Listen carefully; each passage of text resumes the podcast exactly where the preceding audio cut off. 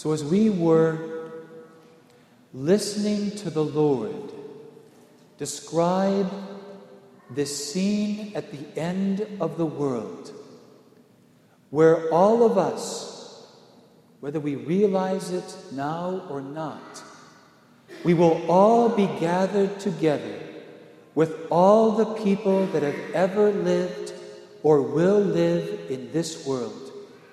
And all of us will be assembled in one great throng. And the Lord will separate us, as he said, into two groups. There'll be the group on his right, and there will be the group on his left. And I'm sure with me, as you were listening to this, that we are hoping and praying that we will be with that group on the right, among the sheep, and not with the goats on his left. This is what we all desire. And this is the image and the scene of what we often have called the final judgment. And it's almost like getting the final score on a big test. Either pass or fail. And what this teaching of Jesus reveals to us is that our whole life, at the moment when you and I were able to discern the difference between good and evil, of what is right and wrong, you and I started answering the questions on this test.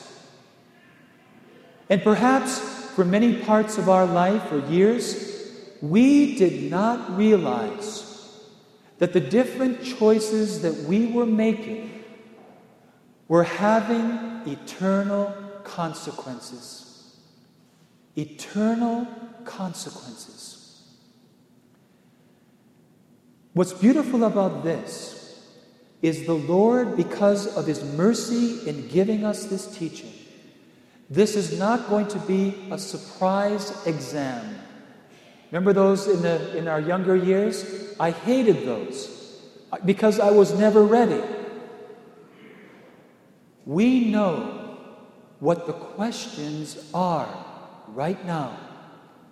And we know the answer that the Lord wants us to give to these questions. And we also know what the final outcome will be by how we answer. These questions are not written on paper, but these questions are coming at us every day, all day long.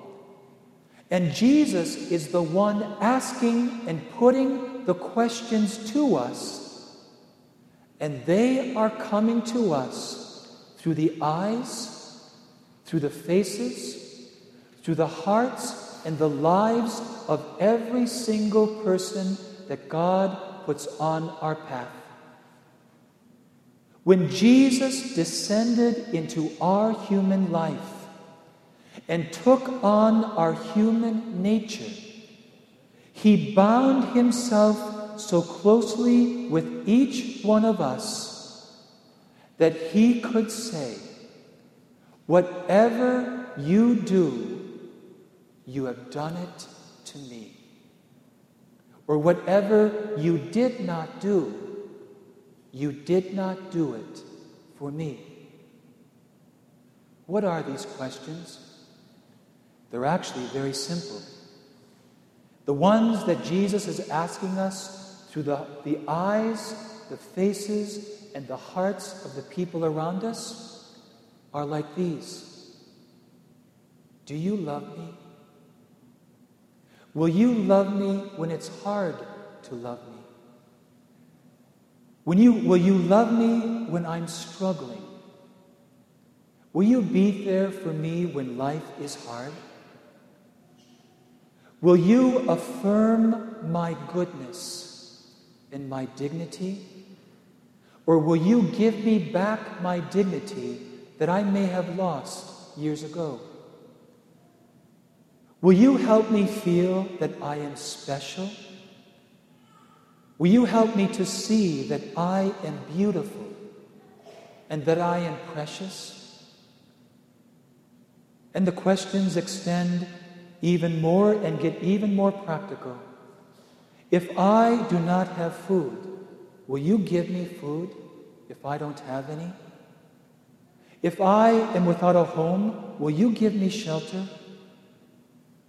If I should lose my job, will you help me find a job? If I am sick or if I am suffering in any way, will you show me compassion? These are the questions, and many like them, that are coming to us from the Lord in the lives of the people around us. And of course, the question is, how are we answering them? I want to read to you an excerpt from a book, one of the first books I read after I started to like reading. It is on the life of Saint Francis, and it's called The Joy, The Perfect Joy of Francis. And it's written by uh, um, a um, Felix Timmerman, I believe. And this is a scene out of that book.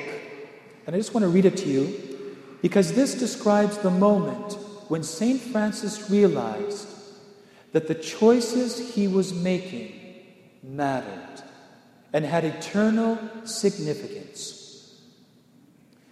Returning home one day from the market, Francis was trying to catch up with his father, who was way ahead of him. His horse suddenly sprang aside and stood stock still. A leper was standing in front of him. The leper was bald and covered with sores. His chin was eaten away, and his nose was nothing but a little red hole. A dark stream of blood was running down from his left eye, which bulged out like a frog's. Only one finger was left on his right hand, and the leper looked up at Francis with infinite sadness. Francis felt his hair standing on end from horror, and fear of infection gripped his throat. He quickly gave his horse the spurs and galloped away. He did not dare look back. His hat fell off, but he paid no attention. Yet, as he rode on, he remembered the message of the gospel. Then he said to himself, "You actor, you are moved with tears when you read the gospel, but when you meet someone whose suffering is the truest continuation on this earth of our Lord's passion, you are so selfish that you run away." He felt intensely ashamed of himself. Suddenly he turned his horse around and rode back. The leper was still standing there. The smell nearly made Francis faint.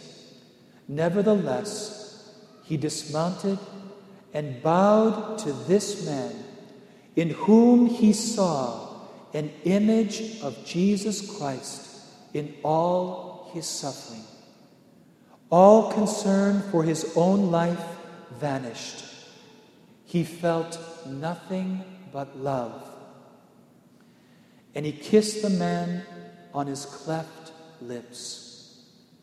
The leper wept, and his tears mingled with the stream of blood on his cheeks.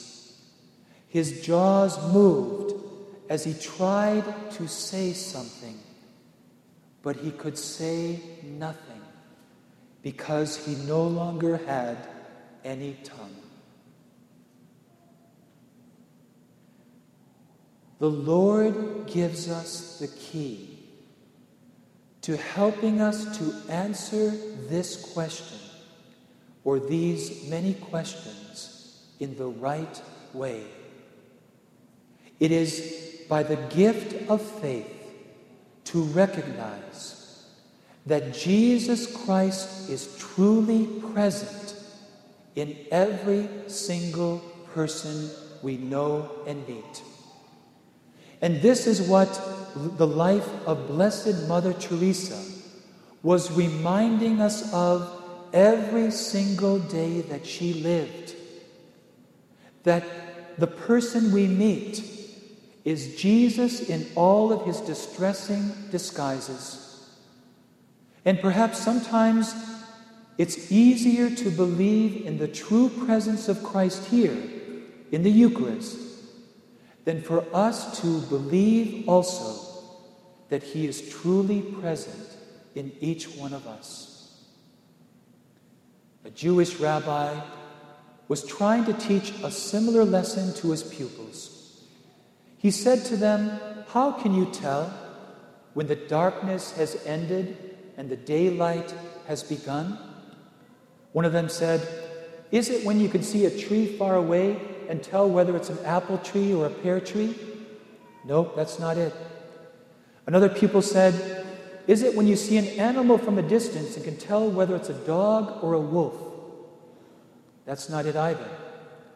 The rabbi said, "You can tell when the day, the darkness has ended and the daylight has begun, when you can look into the face of every woman, man, and child, and see the face of a brother and a sister.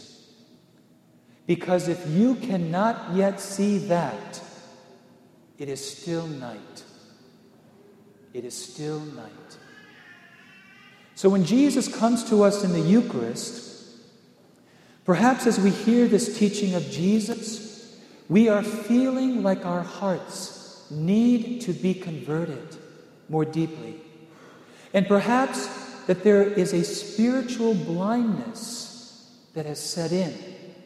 And that maybe my eyes, the eyes of my heart, need to be opened so that I can see as God sees. Because if I can see and realize that everything I do to you or do not do, I am doing or not doing it to Jesus, would this not change my whole life? I want to end with just a little quote from a lay woman who lived in France during World War Two. She, along with several other people, tried to bring this message to their lives in the daily life of French society. She writes about her experience one day on a subway train. Listen to how this ordinary experience becomes completely transformed because she takes to heart this message of Jesus. "Lord, let the thick skin that covers me not be a hindrance to you. Pass through it. My eyes, my hands, my mouth, my body are yours. This sad lady sitting in front of me, here is my mouth for you to smile at her. This child so pale, he's almost gray. Here are my eyes for you to gaze upon him lovingly. This man so tired, so weary, here is my body so that you may give him my seat. And here is my voice so that you may say softly to him, please, sir, sit down here.